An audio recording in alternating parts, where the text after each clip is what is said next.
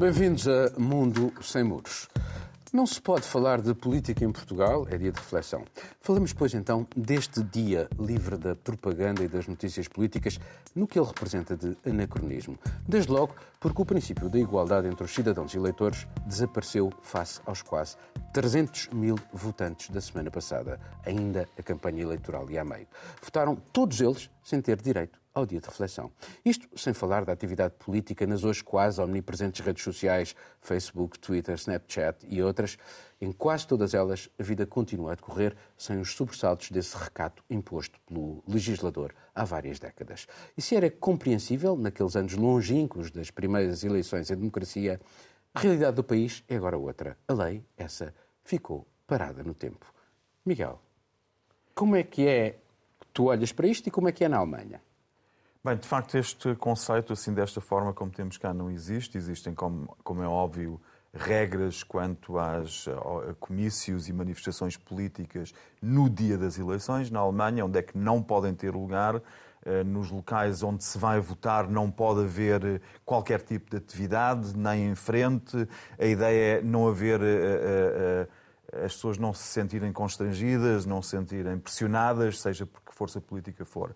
É, é, de facto, eu entendo o conceito de dia de reflexão e compreendo no sentido de tirar eh, uma, quando ela existe, uma forte carga emocional das eleições, os espíritos, eh, eh, as forças estão, são antagónicas, aquilo que defendem são posições muito díspares, mas isto era para aí no verão quente, depois da Revolução e nos, nas eleições que seguiram, porque não faz muito sentido, não há o risco de haver uma explosão de, de, de emotividade política no dia das eleições. Eu penso que é de facto uma lei, como tantas outras neste país, que são perfeitamente obsoletas.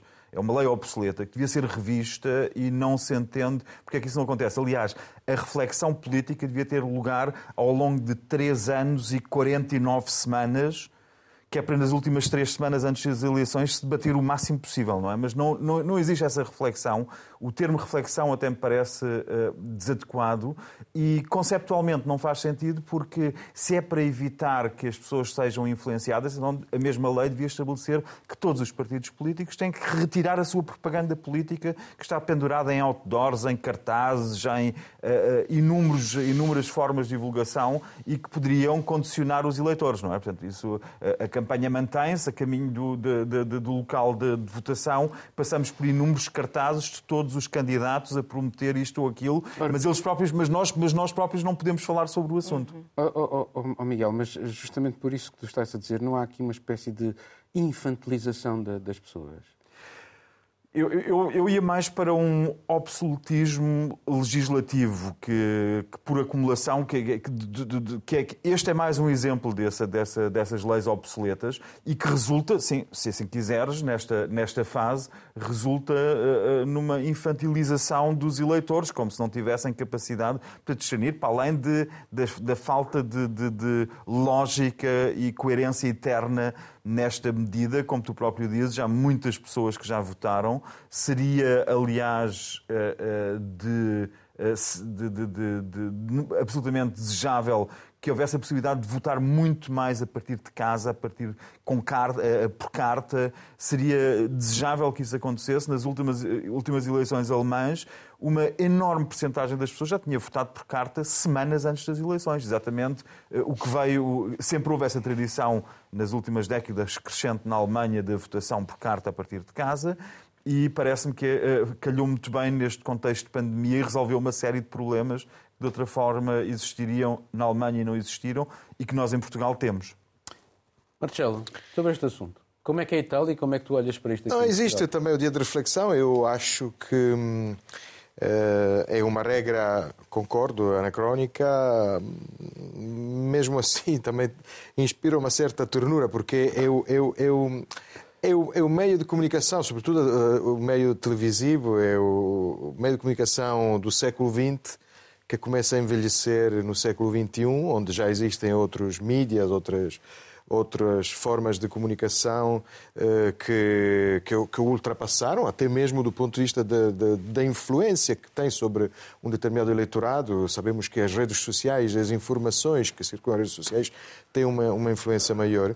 Eu. Um, eu, eu, eu, também percebo, como o Miguel dizia, o, o, o espírito da reflexão e até gosto da palavra, um momento de reflexão, embora seja é, obsoleto, porque não há momentos de reflexão, não há momentos de, de silêncio verdadeiro, é impossível. Um, mas um, preocupa-me, e acho que o grande ser na questão do, do, século XXI, é precisamente como regulamentar os outros meios. Porque nós passamos de um, de um sistema de comunicação e de informação vertical, que é este, eh, para um sistema horizontal, não é?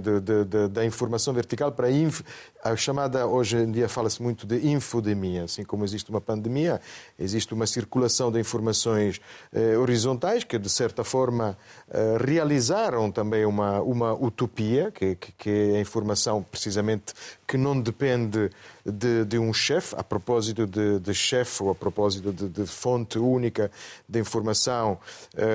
Um, o dia de reflexão em Itália foi importante e foi muitas vezes infringido também, porque me estou a lembrar de uma época em que nós tivemos um, um primeiro-ministro que já era antes proprietário de três canais de televisão e depois, enquanto primeiro-ministro e, e, líder de uma maioria parlamentar, também dominava os, os três grandes canais de televisão do Estado. E Portanto, é, é, é, é assim, esta necessidade hoje eh, mudou completamente. O, os próprios donos da informação de antigamente são muitas vezes ultrapassados por outras formas de, ehm, de, de, de comunicação e de transmissão de comunicação que, como vimos, por exemplo, no caso do trumpismo, precisa também de, regras que ainda não sabemos bem como é que havemos de aplicar e hum, como é que se aplicam sem serem censuras. Catarina, Carolina hoje não está. Não está cá. um, eu focava-me então no, no, olhando um pouco para o Reino Unido. Uh, o Reino Unido tem uma regra parecida, uh, chamam-lhe uh, o período de silêncio. Este período de silêncio não acontece no dia antes da, da, da, das eleições, mas acontece no dia da eleição em si. Portanto, a partir do momento em que as urnas abrem até o momento que as urnas fecham, os jornalistas, os meios de comunicação mais tradicionais, portanto, as rádios, eh, as televisões, eh, os sites de notícia online, não podem eh, fazer reportagem sobre, seja sondagens, campanha política, Nada disso, não se pode fazer. No próprio dia só. No, próprio, no dia. dia. Só no próprio, dia. dia. Portanto, quando as urnas abrem, claro. até as urnas, Isso até é, as urnas é fecharem. razoavelmente compreensível, Sim. não é? Uh, e as opiniões no Reino Unido dividem-se uh, acerca deste assunto. Por um lado, uh, há pessoas que consideram que isto pode, de alguma forma, restringir a liberdade de expressão, eu já vou explicar um bocadinho porquê, e há pessoas que uh, consideram que isto pode, de certo modo, acalmar um certo circo mediático no dia das eleições e permitir essa reflexão. Mas tenho que concordar com o Marcelo ou com o Miguel, período de reflexão tem que ser uh, feito ao longo de todo o período antes das eleições e tem que ser encorajado não só pelos jornalistas, mas também uh, pelos políticos uh, em si. E como em Portugal, no Reino Unido, os debates e as campanhas políticas são feitas muito a partir, e às vezes de forma não totalmente legal, muito a partir das, das, redes sociais. metade dos britânicos, quando um estudo do ano passado, metade dos britânicos leem as suas notícias nas redes sociais e o mesmo acontece no resto da Europa e no mundo. e nos britânicos, 79% gostavam que estas regras de, do período de silêncio, do dia de reflexão, fossem também uh, aplicadas um, às, às, redes sociais. Mas isto é muito difícil, porque a velocidade a a, a, informação é difundida e partilhada nas redes sociais é muito difícil de controlar. Tivemos o um exemplo em França, em 2017, Uh, e isto mostra o porquê destes dias de reflexão ou períodos de silêncio serem um pouco problemáticos. Em 2017, uh, uh, um, materiais da campanha eleitoral de Macron existiu um, um, leak desta informação, foi difundido nas, nas redes sociais desinformação e os jornalistas, muitos deles não puderam fazer absolutamente nada. É verdade. Tiveram que ficar claros. Portanto, só para acabar, a única, no dia que nós mais precisamos de informação credível, e de fazer fact-checking a tudo, é o dia que os jornalistas não podem informar. E eu acho que isto não é, não é muito positivo para a democracia. Bom, a verdade é que os assuntos caseiros em Portugal desviaram as atenções do que se passa na Europa, que está mergulhada num ambiente entre a guerra e a paz. A ameaça russa de invadir a Ucrânia mantém-se e, com ela, cenários de incerteza, uns piores do que outros. Apesar das divisões, o campo ocidental cerrou mais ou menos as fileiras, aumentou a parada com o anúncio do envio de tropas para o leste e países bálticos. Os americanos responderam por escrito às exigências russas, abrindo espaço à diplomacia, mas rejeitam fechar a porta da NATO à Ucrânia. A Rússia ainda vai pensar na resposta que vai dar. Sinal de aproximação, diplomatas da Rússia, Ucrânia, França e Alemanha, o chamado formato Normandia, reuniram-se e admitem prosseguir negociações. Mas a crise energética europeia está a tornar-se numa oportunidade para a Rússia de usar o seu gás como arma ou pelo menos como instrumento de chantagem. Já reduziu fornecimentos, o que fez aumentar os preços da energia e contribuiu para uma instabilidade social e política em todo o continente. Os norte-americanos anunciaram estar a negociar com fornecedores globais, o Qatar, por exemplo, para evitar que a Europa sofra uma súbita perda de energia, sobretudo agora que estamos em pleno inverno. Marcelo. Sim, Uh, pegando precisamente no, no, no, final da tua intervenção, se calhar vamos ter que começar a habituar-nos a uma espécie de, não diria economia de guerra, mas pelo menos há quem diga que é bastante é, credível um cenário como na década de 70, com, com a crise petrolífera, é, porque o próprio abastecimento do, do, é, do gás liquefeito, por exemplo, através de, de navios vindos do Catar, também existe a Nigéria. É bastante mais caro. Uh... É mais caro, é mais complicado uh, e, portanto, vai ser, vai ser uma. 40, um... Já agora, 41% do gás natural que é consumido na Europa vem da Rússia. Vem, vem da Rússia, sobretudo países como a Alemanha e Itália também são, estão muito expostos a, ao fornecimento russo. Um, Itália tem, tem algumas alternativas que foram muito polémicas na altura, por exemplo, do, do, do, do gás do Mar Cáspio, e, mas, mas não é suficiente para, para, para... Mas agora, quando, quando, quando Putin diz que uh, os, os, americanos e os europeus não responderam àquilo que eram as suas exigências, mas que não quer invadir uh, a Ucrânia, uh, que quer manter aberta a, a porta de, da diplomacia, é possível aceitar esta ideia? Bom, enfim, há passos nos dois sentidos, não é? no sentido de aumentar a parada, no, para um conflito ou para uma, associação, uma, uma solução negociada. Uh, é claro, quando se entra neste tipo de negociações, cada um levanta a parada e depois é preciso, o que é preciso é negociar. Houve uma resposta agora da, da, dos Estados Unidos e da NATO que até admitem a hipótese da Rússia, por exemplo, fazer inspeções em bases NATO, da NATO, tanto na Polónia como na Roménia, eh, para controlar que as armas presentes são armas apenas de defesa. Eh, que me parece uma proposta interessante, natural. A Rússia respondeu que não há motivos para grandes otimismos, é óbvio que o jogo deles é isso. Eh, há muitos eh, observadores que apontam para os enormes problemas em que, em que a Rússia, que a Rússia enfrentaria se realmente resolvesse ocupar militarmente toda a Ucrânia, até não é? se fala do cenário de chegar até Kiev.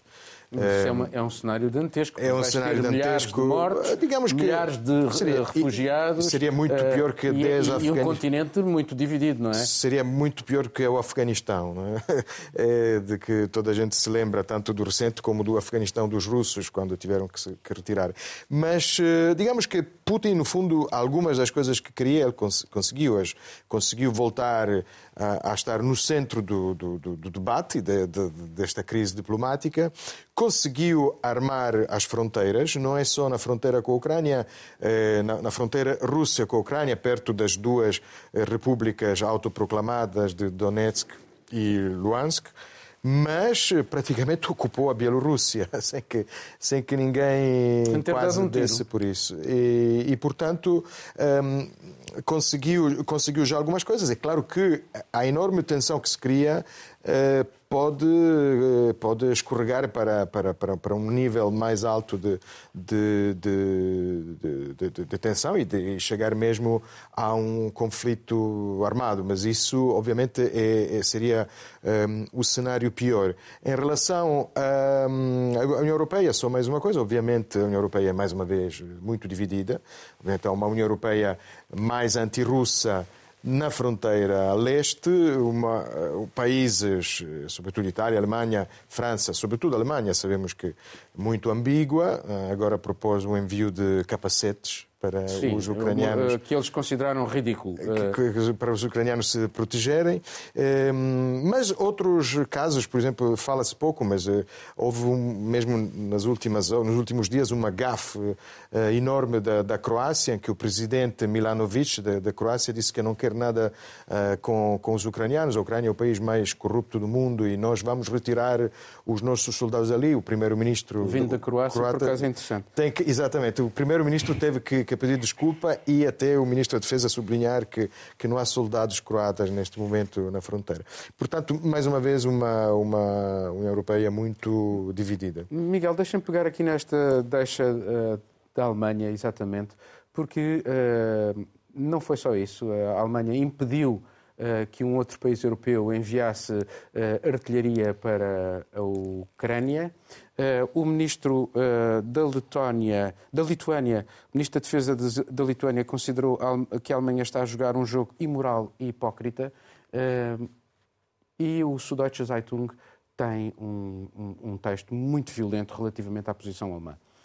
Qual é o teu comentário sobre, sobre esta situação toda, partindo Bem, também posição, da forma como a, posição a Alemanha... Alemã, a posição alemã uh, não é de agora. Esta posição alemã não é de agora. Aliás, quando, quando estávamos a, quando, quando uh, na apresentação do tema que passámos de assuntos, uh, assuntos domésticos para os assuntos que realmente contam, é engraçado ver sempre como, como existem pontes, porque existe uma ponte clara de Portugal para este, esta situação de conflito na Ucrânia, que é Durão Barroso.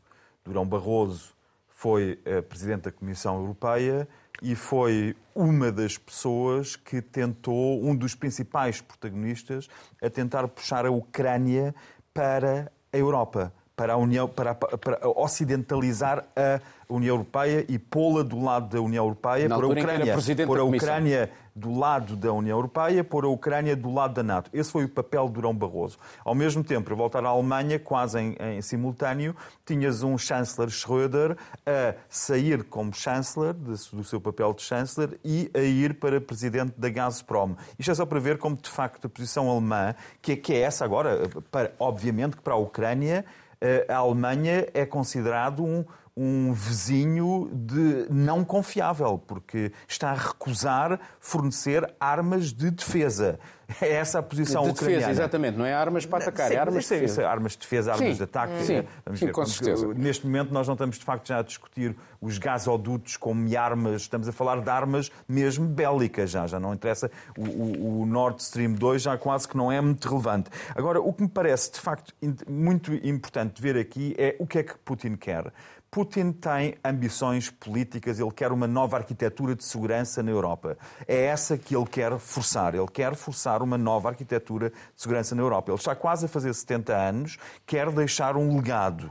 Ele uh, uh, uh, tem ambições de conseguir a expandir o, a, a, influência da Rússia para um, aquilo que ela foi no tempo da, da, União Soviética, pelo menos dentro do território que era a União Soviética. Obviamente tem essas, tem essas ambições. Tanto assim que ele não admite, e é isso que está aqui em causa, ele não admite um governo em Kiev que não seja pró-russo. E foi isso que aconteceu, entre outras coisas, com a influência da União Europeia, uh, uh, uh, da NATO, foi que deixou de haver um, às tantas, às páginas tantas, deixou de haver um governo pró-russo e um aliado, tal como é um Lukashenko, ou como, como é, falas de, de, de, de expandir para, os, para, para, a zona da, da antiga União Soviética, tens a Hungria, por exemplo, tens a Hungria e tens no, na, na, zona do, do, na zona dos Balcãs, tens uma série de países que estão muito inclinados para a Rússia, portanto a ideia de recriar aquela esfera é uma prioridade para Putin. Resta saber o que é que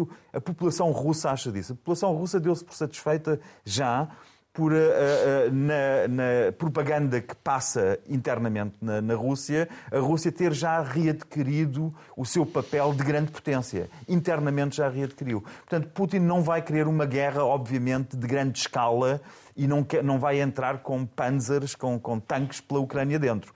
O que ele quererá, mas por outro lado, já está lá com tropas há mais de um ano, já tem mais de 100 mil soldados à volta da Ucrânia e ele tem que agora entregar alguma coisa às pessoas, porque isto custa muito dinheiro e desgasta muito a opinião pública, portanto ele tem que levar um sucesso para casa. E é bom que a NATO saiba isso e olhando para a posição norte-americana, isso é uma, uma concessão relativamente fácil, até porque o interesse dos Estados Unidos é muito pouco político e é muito mais económico.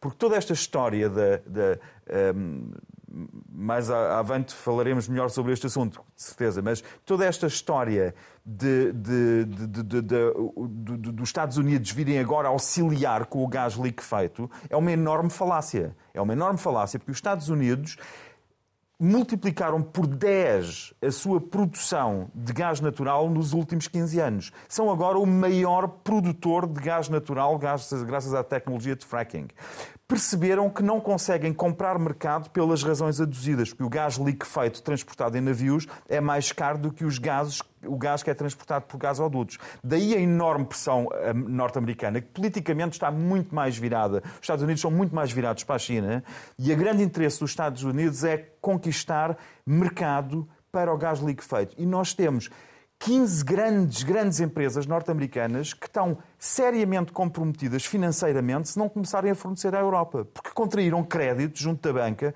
para conseguirem financiar as infraestruturas caríssimas de produção de gás liquefeito. E mais do que comprar um mercado, importa assegurar os clientes a longo prazo. E nada melhor do que isso, do que uma enorme crise internacional, uma guerra e a Alemanha deixar, a Europa deixar de comprar gás da Rússia.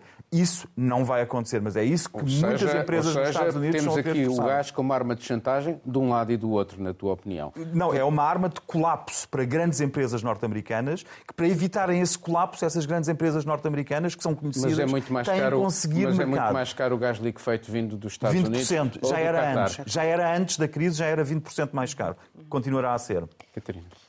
Olha, vendo este assunto, um artigo que, que, saiu há poucos dias do, do Politico começa com a pergunta: Will Lee ou won't he? Ele vai ou não vai? Eu acho que é esta, é esta questão uh, que tem um, eh, assombrado, de certa forma, uh, a Europa nas outras, últimas semanas. É esta incerteza de saber uh, se realmente temos às nossas portas um conflito militar uh, muito sério, ou se isto é, com várias intenções políticas, como, como o Miguel referiu, um bluff, mas um bluff muito elaborado e com, e com objetivos uh, bastante uh, definidos. Uh, sendo bluff ou não sendo bluff, a realidade é que o medo está instalado neste momento, esta, esta semana, nas escolas ucranianas, por exemplo. Sim, mas o, o Putin viu ou não viu aqui uma oportunidade também para poder fazer aqui alguma jogada política. O Miguel tem razão, ele quer deixar aqui um legado um Sim. legado não propriamente se calhar da União, antiga União Soviética, mas pelo menos de uma união dos países uh, que falam russo ou que são que são da área do, não é? Sim, claramente, e até acho, etnicamente, até como não, eu considero, etnicamente russos. É, e, e olhamos até nessa perspectiva para algumas das eh, dos pedidos que Vladimir Putin faz, eh, como a retirada da NATO de certos países, travar a expansão da NATO para leste, tudo isto são pedidos que ele sabe que são pedidos irrealistas. Sim, mas não ele já os faz acontecer. desde há muitos exatamente, anos. Mas isto, exatamente, mas desde para a ele. de Munique em 2007. Para ele, isto quase que às vezes, para algum, alguns analistas até referiram, só faltava agora pedir uh, o Alasca de volta. não é? Sim, mas há, um, mas há uma promessa que foi feita na altura uh, a Gorbachev uh, e, e, é, e é importante que nós tenhamos isso em conta, que a NATO não se iria expandir para lá da fronteira entre as duas Alemanhas, isto em 1990. E isso não aconteceu. E, e temos o exemplo medida, da Finlândia em também. medida, a Rússia mas tem... é uma promessa, algum... palavras, não é? é aliás, uma, sim, mas uma das coisas... e aceita sim, sim, pelo John Major, uma... pelo, pelo, James sim. Baker... Mas uma coisa que os Estados Unidos recusam é pôr isto preto no branco. Exato. E eu acho também, nesta, nesta mas, perspectiva mas... do redesenhar a arquitetura eh, europeia, também acho que é importante pensarmos que se ele não conseguir redesenhar esta arquitetura europeia, também tem consequências para a própria segurança ou insegurança do poder de, de, de Vladimir Putin. A Ucrânia, a Ucrânia tendo todos os defeitos que pode ter, como todos os países têm, é um país livre.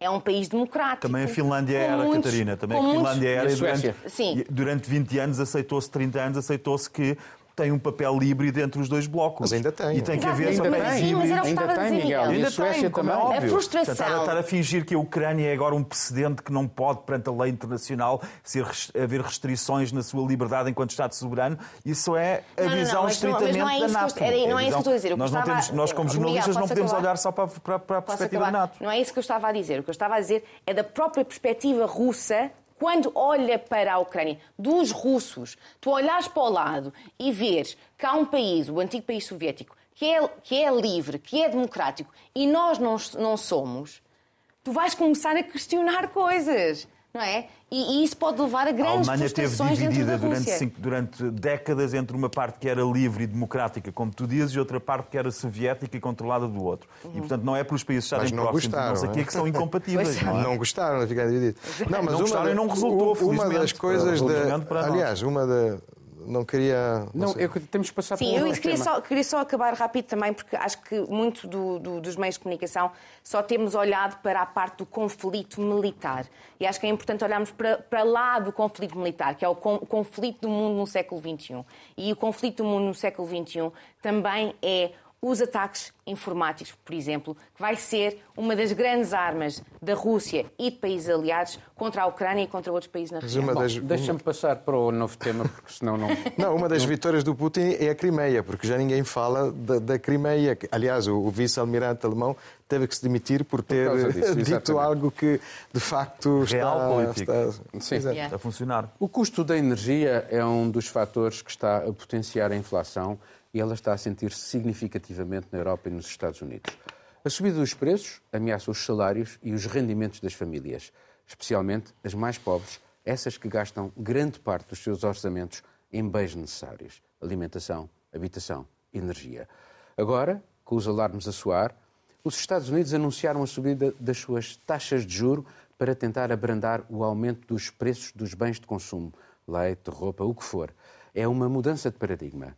As políticas dos bancos centrais favoreceram, nestes últimos anos, taxas de juros negativas, compraram dívida dos países e até dívidas de empresas.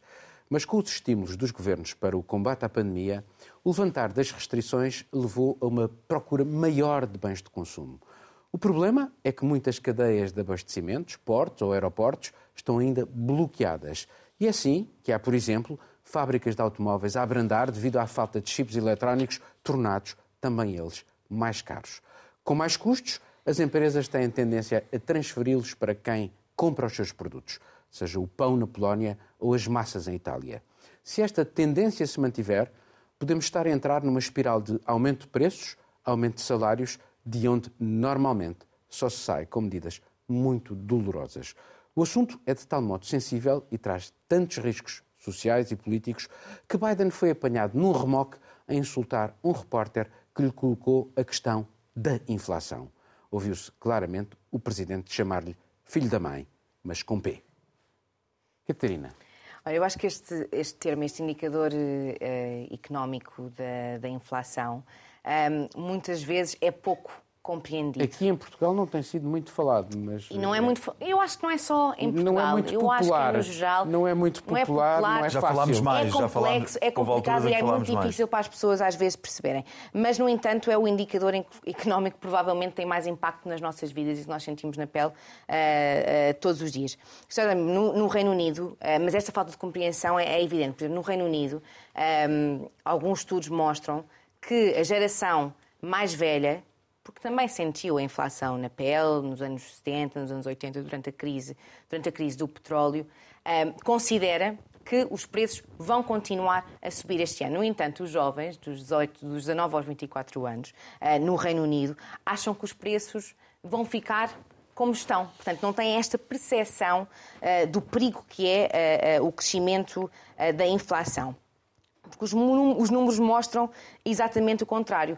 Obviamente, nos anos 70 e 80 nós tivemos inflação nos 25%, que é eh, completamente absurdo e algo que eu não- nem consigo, eh, com a minha idade, imaginar o que é que é, mas tem vindo a subir. No Reino Unido tivemos a taxa de inflação durante muitos anos nos 2%, agora está nos 4, 5, alguns economistas dizem que pode, pode ir até aos 6% uh, uh, no, no Reino Unido. inclusivamente nas dívidas dos países e no aumento da, daquilo que é... Exatamente. Uh, quando os países depois vão aos mercados, comprar, vender, vender comprar dívida, vender dívida, essas Exatamente. coisas todas. E olhando, e, olhando que isto, a esse nível, ou ao nível mais básico, como referiste, e com pão ou massa uh, ao, supermercado, no final uh, do dia, normalmente tem sempre o maior impacto nas pessoas que são já são mais, ou que já estão mais vulneráveis, portanto, nos, nos mais pobres. E não precisamos olhar mais longe para ver o, o impacto real que a inflação já está a ter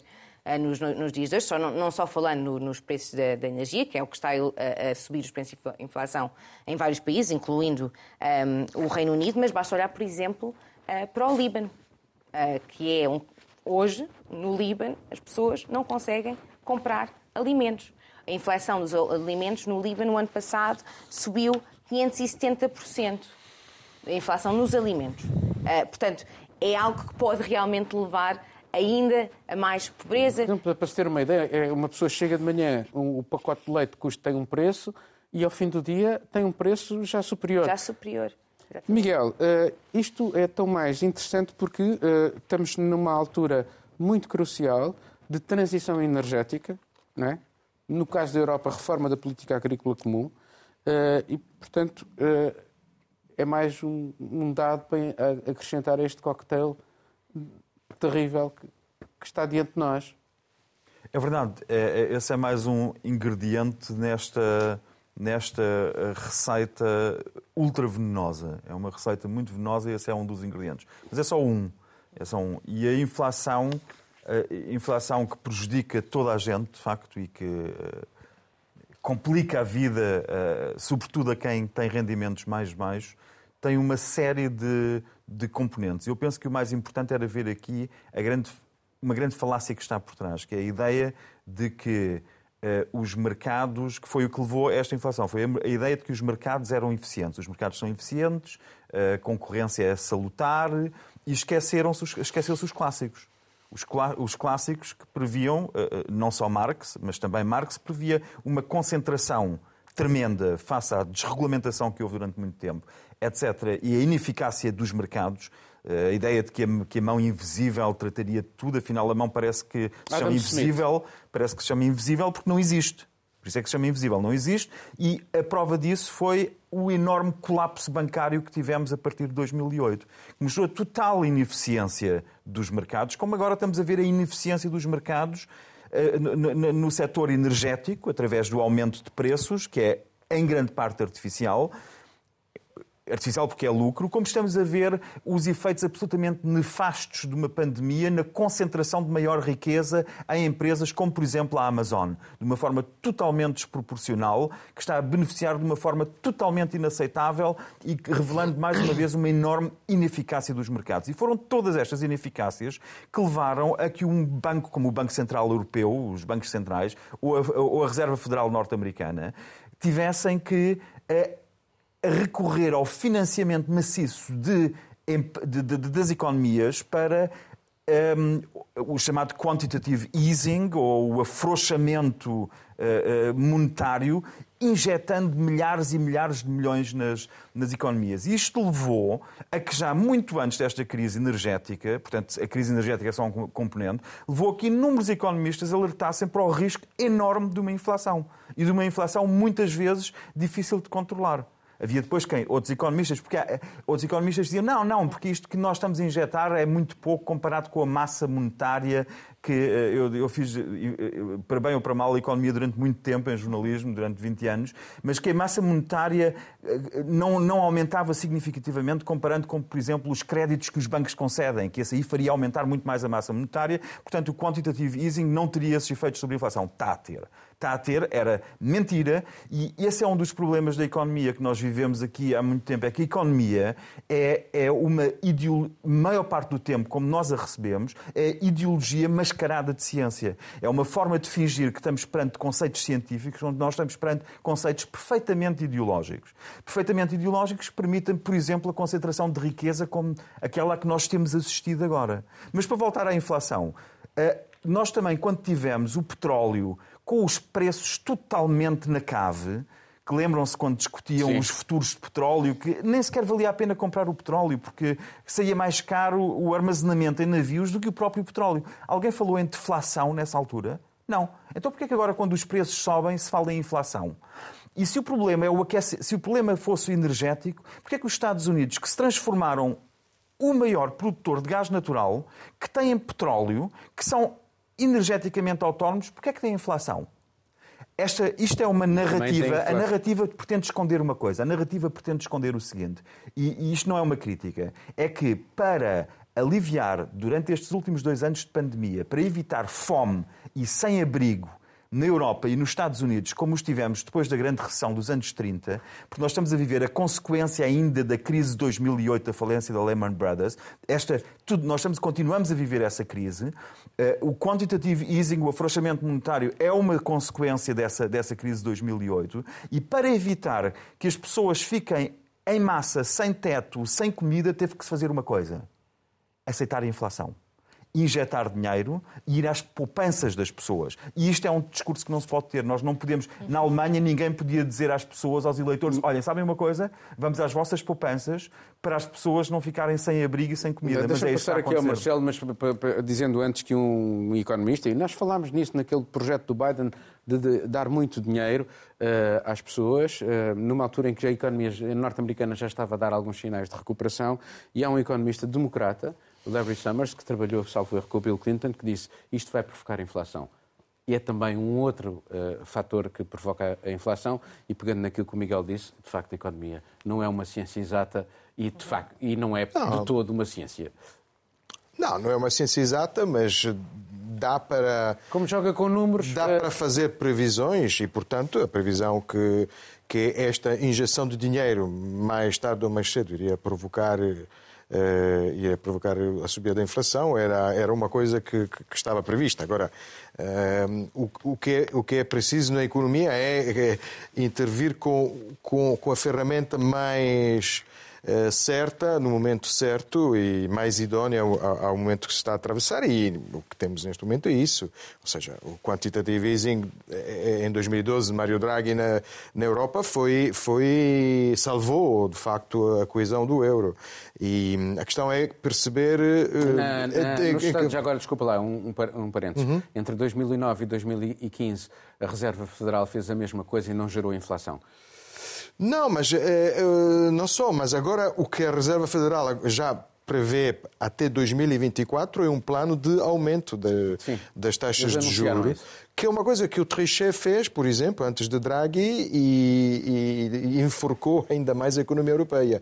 E, e, aliás, há quem diga que agora... Porque provoca recessão. O que, há quem diga agora... a dívida própria, pública do Estado própria, deixa de conseguir ser paga. E a própria... E a, não é só a dívida pública, por exemplo, nós... nós praticamente acabamos mais ou menos na década de 90, o século passado, com toda uma série de, de, de apoios às famílias, por exemplo, na compra da primeira casa, do, do pagamento de, da prestação da casa que é uma, é uma, é uma de, portanto, a, dívida privada, a dívida das famílias com o aumento de, de, das taxas de juro vai, vai sofrer muito, vai sofrer porque, porque as famílias vão pagar mais. Uma, uma coisa que, que, que, ajudou muito a atravessar estes, estes anos de crise, por exemplo, aqui na Europa, de crise do euro, foi o facto de quem estava endividado no, no, no pagamento da casa ter, ter eh, pagado muito menos eh, todos os meses pela, pelas suas dívidas privadas. Hum, a, grande questão aqui neste momento é se Christine Lagarde continua na, na, na esteira de, de, da, política, ia... da política monetária Mário Draghi. Porquê? Porque há uma ideia de. Aqui eu cito, não sou economista, mas portanto, a ideia é de, de uma, uma concepção simétrica da inflação. Portanto, a inflação já esteve uh, muito mais abaixo, agora está a subir, mas se em 2023 voltar para baixo, ou seja, se não sair do eixo de 2%, é está tudo bem, que é o que eles querem. É claro que aqui sim intervém, a, a, a economia não pode prever tudo, não é uma ciência exata. A guerra a guerra, exatamente. Há uma série de fatores que não podem prever. De facto, Mas isso tu dizes da inflação sabe. ser bom para quem está a pagar prestações de casa, é certo no curto prazo. Não, não disse isso. A inflação está baixa. Estou a falar da taxa, de juros. A taxa de juros. Porque a inflação tem um efeito muito benéfico. Não, não, é não. A inflação falar... faz com que daqui a 20 anos aquela dívida que remanescente não, não, significar um esforço falar... muito não, não, enorme. Mas eu falei da taxa de juros. Falei da... ou seja, tu falaste do endividamento dos Estados, mas também o endividamento das famílias certo, depende mas muito a, a espiral inflacionista pode ser extremamente Reduz perigosa. o poder de compra, pode exato. ser e nós, extremamente perigosa. E nós aqui Aliás, falamos... Houve um economista que disse que a inflação é como tirar, uh, uh, tirar a pasta uh, de dentes de, de e depois tentar voltar a metê-la sim, sim, lá é dentro. famosa. Portanto, é, é complicado. Não, e, Vamos só tentar falar aqui de um Sim. outro que já vão... É mesmo... Fim, fim, fim. A pandemia do coronavírus tem servido para políticos corruptos em toda a União Europeia, de acordo com o último relatório da Transparência Internacional. Diz mesmo o relatório que a crise sanitária tem servido como desculpa para estagnar os esforços anticorrupção. As simplificações das regras sobre contratos públicos, por exemplo, permitiram mais compras sem a necessidade de concursos. O relatório aponta o dedo a Portugal por falhar a estratégia nacional contra a corrupção no que toca aos partidos políticos e ao Banco de Portugal. Ainda assim, Portugal foi dos poucos países a adotar e finalizar uma estratégia anticorrupção recomendada pela União Europeia.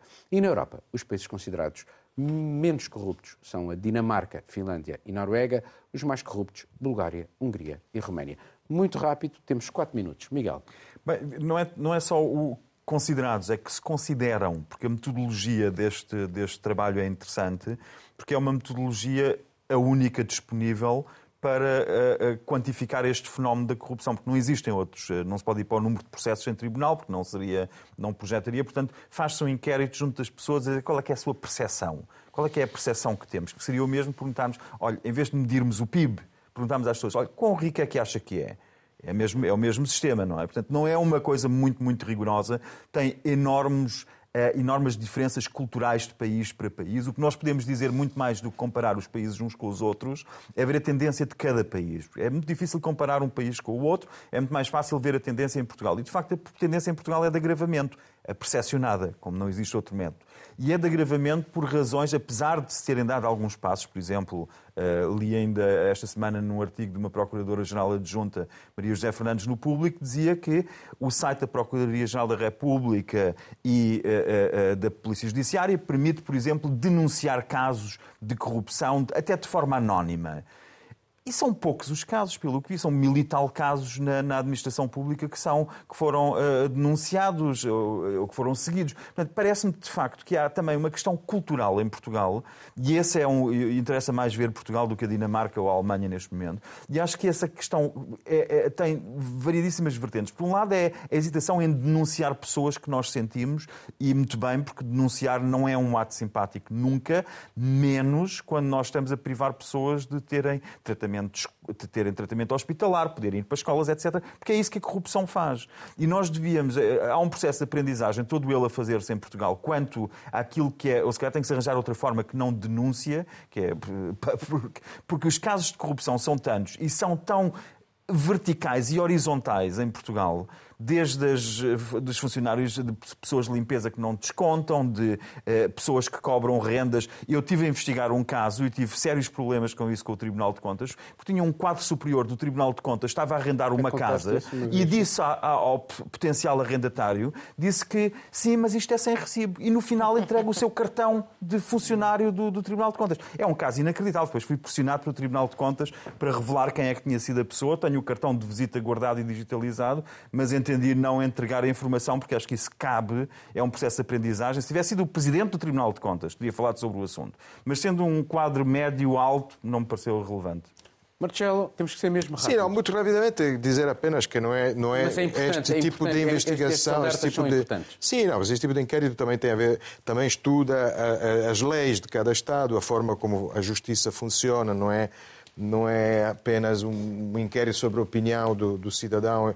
E do ponto, deste ponto de vista, um, a parte que eu achei mais interessante, também no relatório e, nas entrevistas que li da Presidente de, Transparência Internacional uh, Portugal, não é? Susana Croado, é que uh, é preciso ainda melhorar muito o aspecto de, do conflito de interesse, e no fundo volto ao tema com que abri, digamos, a minha intervenção hoje uh, sobre o conflito de interesse nas televisões, mas aqui fala-se de conflito de interesse sobre cargos públicos e, e depois funções ou consultadorias privadas. Um, mas também é preciso dizer que é muito difícil, por exemplo, em Itália, neste momento, há um grande debate sobre uma lei eh, a famosa lei do, do, do, famoso crime do tráfico de influências, que obviamente pode afetar eh, a política e a democracia e o bem-estar democrático de um país, mas também é algo que é muito difícil de detectar e de perceber, porque o tráfico de influências, do ponto de vista jurídico, é um, é conceito muito duvidoso, eh, pelo menos em alguns casos, e é muito difícil de mostrar que houve uma troca de favores depois entre, entre o público e o privado, entre o político e, por exemplo, o mundo empresarial. Catarina. Eu acho que em termos de resultados, este, este Sutra Presidencial não é, rápido. não é. Eu sei, mas também tem que mudar tempo, não é? Uh, não é? Não é surpreendente, não é? Portanto, nós temos países como a Dinamarca e a Finlândia, por exemplo, no topo, que é o normal, e depois temos países normalmente em conflito, conflitos em conflitos e países em com governos autoritários que estão uh, no, no, no, no fim. Ah, eu queria só dizer que acho interessante o resultado de Portugal. O resultado de Portugal mostra uma estagnação na luta contra a corrupção, como a maior parte dos resultados dos países que estão no topo. E nós falamos muito sobre os mecanismos contra a corrupção que estão a ser adotados ah, em Itália, em Itália, em Portugal, em Espanha, em vários países europeus, mas que ao mesmo tempo que todos estes projetos que muitas vezes parecem que são feitos em cima do joelho, ah, que depois não têm ah, uma continuidade, continuamos a lançar este tipo de projetos, mas na realidade, em termos de percepção pública e da corrupção em si, o que nós vemos é uma estagnação constante que, depois leva muitas pessoas, esta percepção que o Miguel está a falar da corrupção, muitas vezes depois leva as pessoas para os extremos, para a antidemocracia, o que não é, o que não é nada positivo para o nosso país. Obrigado. E assim terminamos este programa. Estamos de volta dentro de uma semana. Tenha dias felizes.